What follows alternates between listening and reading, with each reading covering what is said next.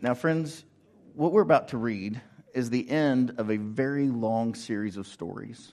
Jesus has been teaching, and he has taught six stories in a row, uh, these six parables. And this is the last of six. And so we know when Jesus starts repeating himself that we're supposed to himself we're supposed to take that very seriously and pay attention to what he's saying. And so you may have heard this uh, as its own little piece, but just know that this is actually Uh, the highlight of, of the end of a very long uh, set of stories, which I recommend that you would actually read today. Uh, but we're going to pick it up here in this last sixth story in Matthew twenty-five. Let's share in God's good word together. For it is as if a man going on a journey summoned his slaves and entrusted his property to them. To one he gave five talents, to another two, to another one, to each according to his ability. Then he went away.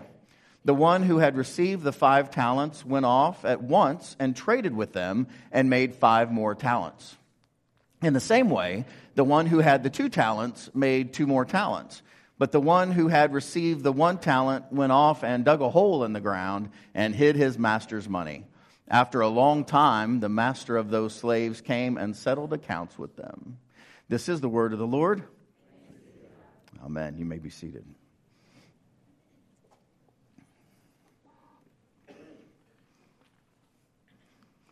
Jesus says, one day, your master will come and settle up with you. You won't know when. You won't see it coming. In the earlier stories, he says, it'll be like Noah. The rain will start, but this time it just won't stop. It'll be like a thief in the night. Just shows up with no warning. It'll be like lightning out of the sky.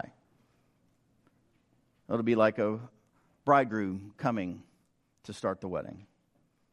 And God will ask you, what is the return on the investment I placed in you, in your life, in your life?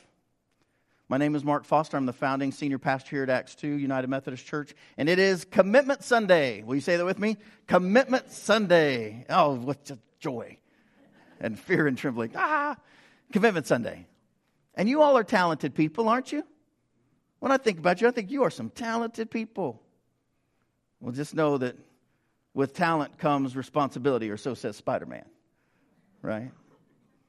right? I want you to think about your commitments for a moment. What are you most committed to? Who are you most committed to? How long do you intend to keep those commitments? Now, for me, personally, I think the longest commitments are the best commitments. Amen? Husbands, you're supposed to be saying amen at this moment. Amen. Amen. My longest commitment, though, as much as I love Chantel, is to Jesus Christ. He placed me in my mother's womb, and he will receive me home.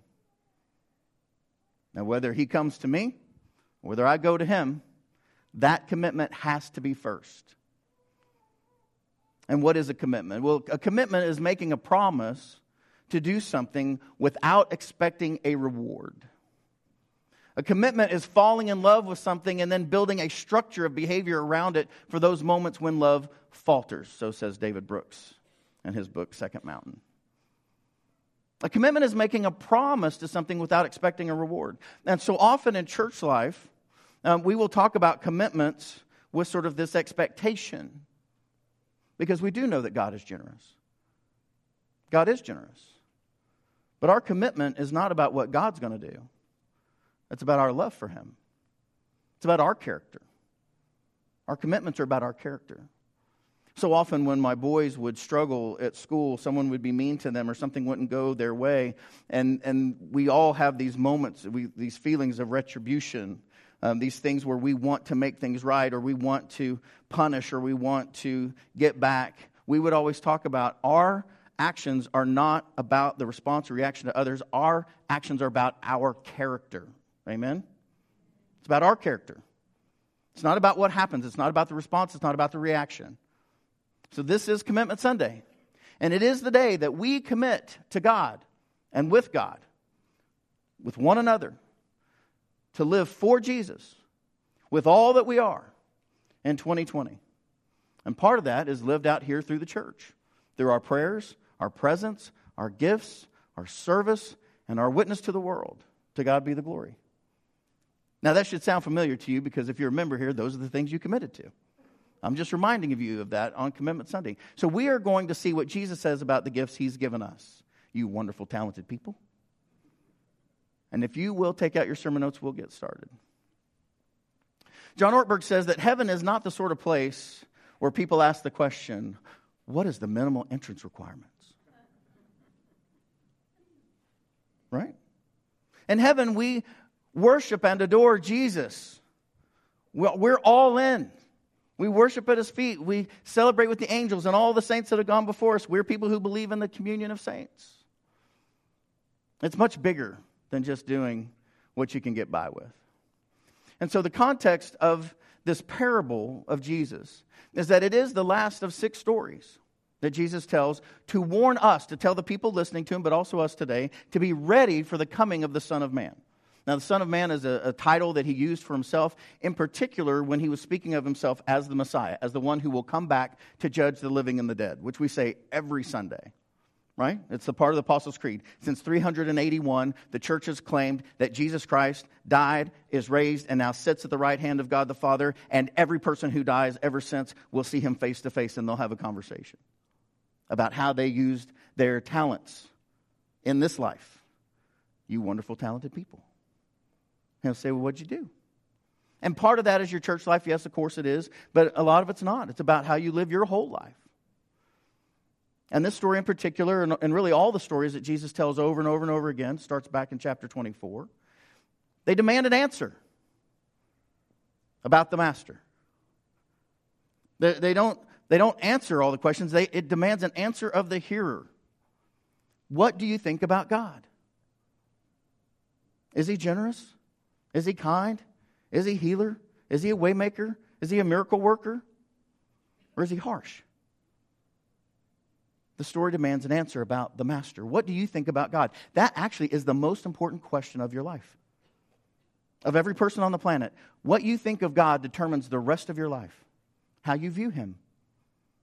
Do you view him as a loving father that places you on his shoulders and takes you to places you could never see before? Lifts you up out of the midst of the crowd so you can have a full view of all that he's doing? That he feeds you when you're hungry? He holds you when you're hurting? He tucks you in at night? Is that your view of God? Or is God a harsh judge that has a gavel and you're hoping it goes your way but you're not really sure? Or do you see God as sort of a one-armed bandit, and you know, slot machine, like, well, I'm going to pray. Maybe it comes. Da, da, da, da, da. Oh, screw. Ah, da, da, da, da, da. Oh, terrible. Oh, hey, I won something. God gave me a job. I mean, how you view God determines the rest of your life. So it's really important. Really, really important. Now, we come to this parable of the talents. And that's sort of confusing, because a talent is not talent like you think of. Like, I have a talent to do this, or I have a talent to do that. It's also actually not money, which is confusing, because you've probably heard that said that it was. A talent is actually a weight. Uh, in that time, in that place, a talent was a weight, and it was either a copper weight or a silver weight or a gold weight. And if it was silver, right, so your, your scholarly people will say, well, it's, it's worth a little more or a little less than fifteen years' wages. Oh my gosh, fifteen years' wages? Are you kidding me? That's a lot of money. But if it was silver, so if it was copper, a little less, gold, a little more. But if it was silver, which it probably was, scholars think, what Jesus was talking about, it was because that was common, it'd be worth fifteen years' wages. And I want you to think about what you make annually times fifteen. And the expectation of the hearer was that the return on investment didn't belong to them. They were slaves. Nothing belonged to them. They were property of the master. The return on investment belonged to the master. So whatever happens next in the story talks about the heart of how the slaves viewed the master. It's not about their shrewdness. It's not about an investment strategy. It's about what did they do in love of their master. Does this make sense? So let me ask you, what would you do if your boss gave you fifteen years of your wage tomorrow in cash and says, hey, I'm headed out of town, I'll be back? What do you do? Well, I'm going to pray because I've never been given that kind of money. Not that I'm opposed to it. Just hasn't happened before. So right here in this place, when we write our address, it is seven three zero one two, our zip code. Now, I, this is this is not hard to find out. All you got to do is Google census data for seven three zero one two. What do you think the average household income is? Here, where you live, most of you. It's one hundred twenty-one thousand dollars, one hundred fifty-seven dollars. Times fifteen, it's a lot of money. It's a lot of money. So what happens in the story? Well, slave one gets five of those, right? Five times one hundred twenty-one times fifteen is nine million eighty-six thousand seven hundred fifty-five. Imagine your boss says, hey, here's almost ten million dollars. I'm going on vacation. I'll be back. Let me know how it goes. Now, some of you actually can, because you run companies and organizations where that's normative. That's what you do. You you can. And so you're like, okay, I got to get in the market. I got to do some travel. I got to find some investors. I got to do this. If I'm going to turn this around and, and do what I'm expected to do, I got I got to get busy, because this is what I do. And and so he yields. Not only is he given this, but he doubles it. So he yields almost ten million dollars for his master, if, if we're making it even up here to there. What do you think the master said when he gave him ten million dollars? Well, what's Jesus say? He says, well done. Wait, wouldn't you? Hey, I gave you ten million dollars. You gave me ten million dollars back. Well done, good and trustworthy slave. You've been trustworthy in a few things. A few things, you kidding me? I mean, that's tongue in, tongue in cheek there. A few things. I'll put you in charge of many things. Enter the joy of your master. Because how much money does God have? All of it. There's an old joke about Steve Jobs going to heaven and uh, taking a couple of his, he's, he's turned all his money into like five really big gold bricks, and he brings them up, and Saint Peter just laughs at him. He's like, roads here are fine, right? Slave two yields three million six hundred forty-three thousand seven hundred ten dollars in today's dollars, if it's, if it's this zip code. Uh, still, for me, somebody gave me three point six million dollars and said, hey, I'll be back. I'd be like, oh, I hope the market's up. I mean, what do you do, right? And he yields it. I mean, he doubles it again. And his master says to him, what you would expect. Well done. Read it with me. Well done, good and trustworthy slave. You have been trustworthy in a few things. I will put you in charge of many things. Enter the joy of your master. So, for all you math whizzes out there, how much was the third slave given? Come on, you can do it. Right? He's given one point eight million dollars. And what did he give back to his boss? Nothing. He yielded nothing, right? He just he just gave it right back to him. And this is where the story gets a little wonky. It's not what they expected to hear. It says, then the one who had received the one talent also came forward, saying, Master, I knew that you were a, what's the word? Are we still talking about the same master? The one that out of the blue shows up and gives you a million eight? And you think they're harsh? Now, granted, it wasn't yours to keep, right? It was all for the master. But he had given him a job. There, I mean, there's not a broken relationship here. All, but he sees him as a harsh man. He doesn't see him as a generous man. Reaping where you did not sow, gathering where you did not scatter seed. So I was, what's the word? Any of y'all ever been afraid? In your house that heats itself and cools itself and cooks your food. Some of you even have gates to keep the bad people out, even though you live next to them. Most bad stuff happens within the family. You know that. So I was afraid. I'm afraid. I'm afraid. Same master. I'm, but this guy's afraid. And I went, and what did you do? I'm going to hide. Now, When I read this story, I go right back to Genesis three, and I think Jesus, uh, when God comes walking in the late of the day, the cool of the evening, he says, "Hey, where are you?" And Adam and Eve say, "We're hiding because we were afraid, because we're vulnerable." And God says, "Well, that's funny, because yesterday we had a good talk and you weren't vulnerable. You were just fine. Who told you you were naked?" See, there's always this other voice in our head, isn't there? That's not generous.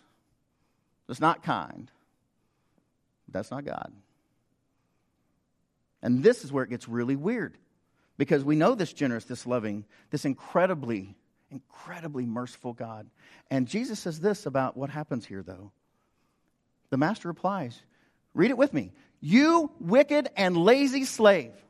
You knew, did you, that I reap where I did not sow and gather where I did not scatter? Then you ought to have invested my money with the bankers, and on my return I would have received what was my own with interest." The master is hot, not happy. And those of you who have kids, those of you who've coached sports, you know exactly what I'm talking about. You see somebody with such potential. Used to drive me crazy when I would coach flag football or tackle football when my kids were young. And sometimes I would have these terrible players that could not do anything right, and they were willing to do anything, anytime. Put me in, coach, put me in, coach. I'm like, you're going to get slaughtered out there. And like, put me in, put me in. And at the same time, I would have a kid with ten times the ability that would say, like, uh-uh, I don't want to go. I don't feel good today. You know, no, I got tackled. It's tackle football. And this thing would happen inside me, like, are you kidding me? Like, this kid who cannot play and will make us lose for sure is ready to go in, and you who have all this talent, all this ability, all this stuff, you, you don't even want to play. Why, why are you wearing the jersey? Well, I, I, like, I like the camaraderie. I like to be on the team. I just don't want to actually do the stuff. Oh, am I still talking about football? Never mind. Okay. So here's the surprise in the story. So the master says this, and this blew everybody away. Nobody saw this coming. This is a very weird story. The master says, take the talent from this one that doesn't want to play. He don't want to play. He don't want to be in. And give it to the one that just yielded me almost ten million dollars. Give it to him. Because he's a player. He's all in. He's all in for me, out of love for me. Now, the people hearing this story, this is when their jaw hit the floor. Because this was the first time that they had ever heard that a slave gets to keep the money. They get to keep the money. Oh my gosh, they get to keep the money. I'm a slave and I just made three point six million dollars. No, no, no, I made seven point two million dollars. I didn't make nine million dollars. I made one point eight million dollars, and now it's my money. Plus the other one million eight, he's now, you know, pushing twelve million dollars. I know my math's terrible for Emmett and all the other C P As. But you know what I'm saying. I mean, oh my gosh. They get to keep the money. They are slaves. They have no worth. They have no value. They have nothing. And now they have everything in that kingdom because of their love for the master. And it just blew their minds. Now, as we read this, we've heard this growing up. Perhaps if you're a church person, you always know it's going to be their money. They didn't know that. They lived for the king. And the king blessed them. Not because they thought the king would bless them, but that's who the character of the king is. And then Jesus says this, for all, for all those who have, more will be given. If you're working for me, if you're doing my stuff, don't you worry. You will have abundance. But from those who have nothing, for those who will not show up, those that do not stand up, those who do not um, basically go before the Father for me, even what they have will be taken away. You don't get to play at this Christian life. It's not pretend. And Jesus here is speaking to two audiences at once. He, he's talking to the people there, but he's also talking to us and in a larger way. He's speaking in two ways, which makes it confusing, this next passage. He says, for as this worthless slave, throw him into the outer darkness, where there will be weeping and gnashing of teeth. Now, don't mishear me. I don't think that Jesus is saying that anybody is beyond redemption. I don't think Jesus is saying that anyone is truly worth less or of not any value. But it's hard to get past this. What Jesus is doing is making an argument to say, look, you don't know when your life's going to end. And there will be a, a real conversation about the return on investment of your life. in a whole, as a whole. Make sure your priorities are straight. And so for us, what he's saying here is do not hold on to what God has given you in this life for you and your family. It's not why it's given you. It's not. And there's a big lie in the American church that you just, you know, you just kind of, everything about it is about you. It's not about you. It's about God. God is the receiver of all our praise. He's the audience of worship. We are the actors, the clergy and the band. We're the prompters. Worship's all about Him. It's not about us. Christian life's about Jesus, about the cross, about the resurrection. It's not about us, not about what we get from it. It's about our love for Him. And in case we missed it, after six parables, Jesus really gets going. I won't go into the whole thing because it's it's it's a little too pointed. So Jesus says this on the back end of this. Uh, it's, it's all in chapter twenty-five. I recommend it to you. He says, when the Son of Man, again, Himself, comes in glory, and all the angels with Him, then He will sit on the throne of His glory, and all the nations will be gathered, all of them, before Him, and He will separate people as one from another, as a shepherd separates sheep from goats. And then the King will say to those at His right hand, the sheep, come, you that are blessed by my Father, the, the people who are engaged in His kingdom work, whatever that is. Inherit the kingdom prepared for you from the foundation of the world. For I was hungry and you gave me food. That's our work. And I was thirsty and you gave me something to drink. That's our work. I was a stranger and you welcomed me. You didn't push me out. You welcomed me. I was naked and you gave me clothes. I was sick. You took care of me. I was in prison and you visited me. That's our work, church. And some of you are in places where you can do that and others of you are not. And so the church has to do it on your behalf. Then the righteous will answer Him. Lord, when was it? When was it that we saw you hungry and gave you food? I don't remember that. Or thirsty, gave you something to drink. And the King will answer them, truly, I tell you, just as you did it to one of the least of these who are members of my family. Read that word with me. My family. That's everybody. You did it to me. All of these stories is to say, get serious about your priorities. Get serious about who you live for. And let's not pretend that Jesus didn't tell us very clearly that we are to be about the poor, the sick, the hurting. And that takes all of us with our talents and our money, our life, our heart. But it's all about our heart. Because here's the thing. The Master is generous and is the source of all that we have. Of all that we have. And here's the thing. I want to encourage you to be bold. I want you to live in to loving God with all that you are and leaving the results to Him. I don't know what those results are. In this story, they're dramatic. I don't know what they'll be for you. But you see, the first two slaves, they're bold on behalf of the Master. I mean, it, it takes boldness to get out there and to invest in ways you haven't invested before. They'd never seen that kind of money before. There's nothing in the story that makes us think that. But before we get too harsh. I mean, I, I think that um, I know what it is to be the third slave. Yesterday, I was at the um, funeral of a colleague of mine, a friend of mine, uh, I've known since the early nineties.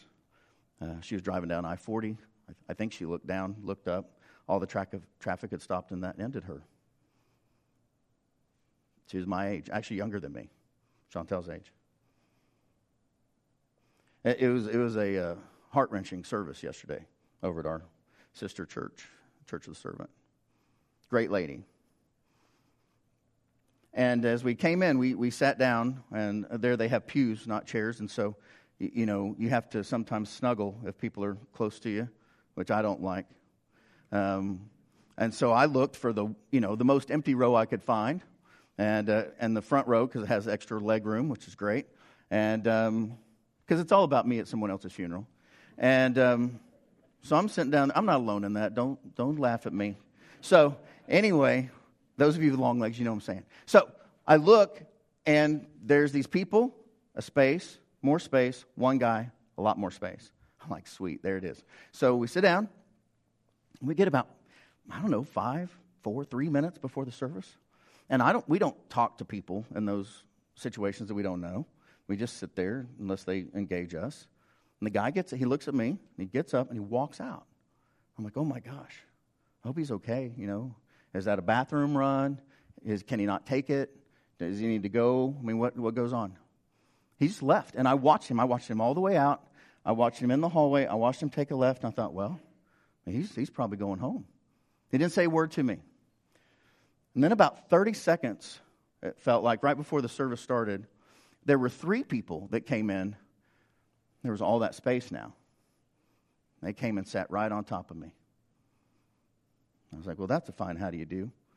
And um, I'm just, I'm sitting there, and, and then you know what happens.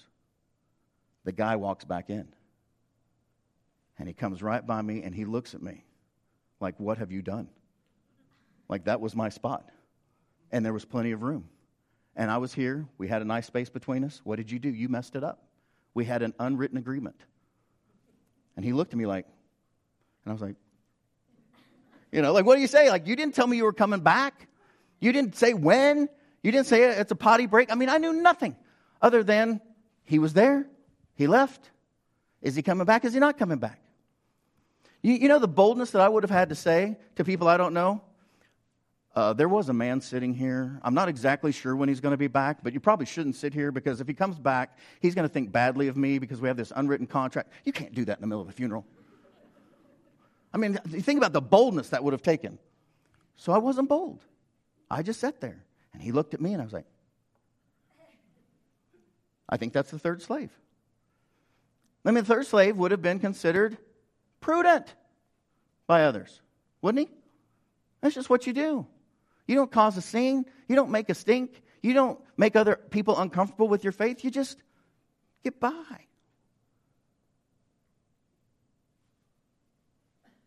We all have a strong temptation to just live into the third slave.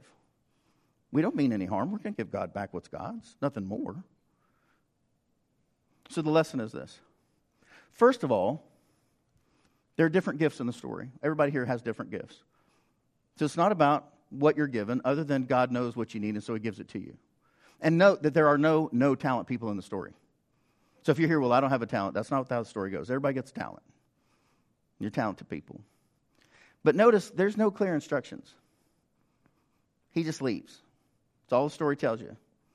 Master says, here you go. I'll be back. Don't know when. No timetable. Isn't that the Christian life? God says, here's your life. Here's your talents. Here's your gifts. I'll be back. And we go, when exactly? When is that test? When do I have to start studying? It's my favorite favorite story on W C Fields. Uh, the last couple of days of his life, he was a hardcore atheist, known as that. And, and somebody came in his room and he was going through the Bible. And they said, what are you doing? You're an atheist. He goes, looking for loopholes. You never know. Because what we think of God is the most important thing about us. It just is. So God says, if you are trustworthy in a few things, I will put you in charge of many things. I will. I will. But here's the thing about commitment. A life of commitment means saying yes to just one or two things in your life. A life of commitment means saying no, a thousand no's, for the sake of a few precious yeses. Many of you all, like me, have come and we've knelt down here and we've prayed. Sometimes we prayed our guts out to God. And we're like, God, I need this. I need that. I need healing from this. I need help with that. I got a kid off page. My job is terrible. You know, I'm not feeling good, whatever it is. I need, I need, I need, I need, I need. I don't know how I'm going to make my house payment. I need, I need, I need. And God says, okay, you got it. I'm going to provide for you everything you need. You need a house? Got you a house. You need a job? I'll give you a job. You need good health or health care? You got it. You need uh, a car for your kids? You got it. You need... Um, a better transportation, or uh, you know what? We'll even we'll even go at this point. All your basic needs are met, but we're just going to go ahead and put stuff in savings uh, or a four oh one k or your pension plan. Uh, I'm also going to help you with your parents because they're aging, and I'm I'm going to help you, um, you know, with really just fun stuff like vacations. Uh, I'm going to give that to you too. Everything that you could possibly want, I'm going to provide, and then some more. I'm going to give you even more. And and as a way, you know what? Never mind. I'm going to give you even more. And then as a reminder, just as a reminder, I'd like for you to keep one of these back for me. Just one. Since I've provided for everything you need and your wants, just, just as a reminder that all of it comes from me anyway, this one, I want back. Not all of it, just a tenth. See, there's nine apples up there. Just this one. That's what Jesus says. That's what God says. And then, what happens? We get on Facebook, and somebody hasn't taken one vacation. They've taken two. But we already spent our money on our one vacation. But they invited us to go with them. And we think, well, God's all about fellowship. God wants me to be in fellowship. Not, I'm, I'm not going to rearrange any of that. But, um, you know, I know God is all for fellowship of the believers.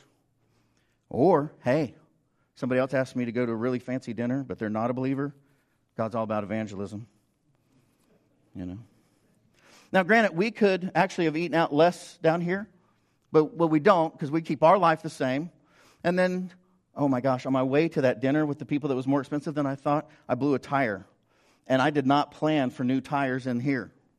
But God wants me to have a good job. He gave me the job, so I need a way to get to the job. So I'm going to take out a piece of that. And then there's other things that happen. You know, somebody's going to the football game. We want to go to the football game. And um, we didn't budget for it. It's not in any of there. Now, again, we could have, we could sell a car. Some of us have three cars in a two-car garage. It's sort of annoying, but, you know, we're afraid because we have a harsh master. And so we're like, well, man, okay, I'm going to just get into God's stuff, right?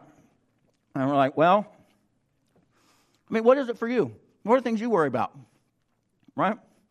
Oh, I talked to my financial planner, and they say, you know, that I need to be given more in terms of my four oh one k. Or no, I talked to my insurance guy. I'm definitely going to be sick next year. You know, that's got to go. I need more insurance. And then, oh, kid needs braces. You know, God, I love you. Thanks for all of this. You're the best. You're so great. I love you so much. You know, you're fantastic. And then we come to Commitment Sunday. I mean, Pastor Mark, you don't understand. My life is hard. Because when I got back from the O U game, after the Thunder game, and I drove over to the O S U game because I had friends there, I was exhausted. And do you know what the beer costs now at the games? They're so expensive. But I'm here in church. I'm here in church because I love you. You're the best. So this is what I think of you. Dear God, bless this offering, because this is my commitment to you. It'd be funny if it wasn't so terrible, right? We all are tempted by that other voice. We're not changing our life. We're just not giving it to the poor. We're not going to raise up the kids. We're not going to work against injustice, because all this has to stay in place. When Jesus says, those of you who did not do this to these, you did not do it to me. This is what's important to me, he says. So he says, look it up for yourselves. I'm not making it up. And really, I'd love not to teach these sermons. I never get very many phone calls on the back end or emails go, I sure did love that sermon. Thank you so much. I was really convicted. I'm now right with the Lord. Thanks to you. I don't get those. I'm normally like, I'm out. I like my Thunder tickets. And that's my reality. Because people don't want to change the nine. So here's your action steps. You have to decide. Everybody has to decide. We really have to decide. Is our master good and generous? And that's the question. And if he is, invest accordingly. I mean, seriously, it's the smartest thing you can do in your whole life. If God is who we say he is, then invest accordingly into things that he says are important to him. It really is that, that simple. And then we have to ask ourselves the question, which character am I in the story? By the way, you're not the master. We get to choose from the other ones. And here's the great news. If you're not the character you want to be, change it. Change it. You don't, I mean, you don't have to get stuck. You're free to change it today at our time of commitment. You just, just change it. Just change it. And, you know, of course, I want you to invest in the things of God with your finances. Of course I do. But here's the thing. Annie Dillard says it like this. How you spend your days is how you spend your life. So how are you spending your days? I mean, you still have this fantasy that when you turn X number of years old or when you get to X deal that it's all going to flip for you. Just get past that. That never happens. How you spend today is how you spend your life. How you spend tomorrow is how you spend your life. It's your life. Your days become your life, don't they? Your days become your weeks, your weeks, your months, months, years, years, your life. So, with that, um, I need to tell you a few things about your commitments. One is, right now, we need a full-time youth director. Jared is going to go um, teach secondary education and around the Tulsa area. Kids are very sad about that. They, he told them on Wednesday. We all know that. Um, but we need a full-time youth director. I need you to pray about that. And it might, if it's you, I need to talk to you. Uh, or James, our director of operations. We want to talk to you. We need a worship uh, assistant that gets everything ready to what you do. We, we've been out without one of those for about a month now. It's really hard. We're doing a lot more with a lot less as your as your team, as your staff. We need one of those. Uh, we also need a full-time director of communications uh, that does all of our marketing and all of our communications and all of our emails. We need those three people. We needed them about four weeks ago. Uh, we certainly need them now. So we want you to pray about that with us. We we need your help with that. Um, staffing a church of our size is a very difficult thing. We need your help with that. Um, and we need your resources to be able to do those things. Um, so that we can continue to sing God's praises, serve God's children, and share His salvation until He comes back. For one thousand fifty-three weeks now, we have done this every week consecutively without fail for His glory, not ours. And we're thrilled to have you be a part of that. And we can only imagine what God will do with the rest of it and with you. Amen? Amen. Let's pray. Lord, we pray the prayer that our founder, John Wesley, gave us, that we are no longer our own. We belong to you. Put us to what you will. Place us with whom you will. Put us to doing, put us to suffering. Let us be put to work for you or set aside for you, praised for you or criticized for you. Let me be full or let us be empty. Let us have all things or let us have nothing because you know best. We freely and fully surrender all things to your glory and service. And now, O wonderful and holy God, Creator, Redeemer, Sustainer, you are mine, you are ours, and we are yours. So be it. And the covenant with which we have now made on earth, let it also be made in heaven. Amen. And now with the confidence of the children of God, let us pray the Lord's Prayer together. Our Father, who art in heaven, hallowed be thy name. Thy kingdom come, thy will be done, on earth as it is in heaven. Give us this day our daily bread, and forgive us our trespasses, as we forgive those who trespass against us. And lead us not into temptation, but deliver us from evil. For thine is the kingdom, and the power, and the glory forever. Amen.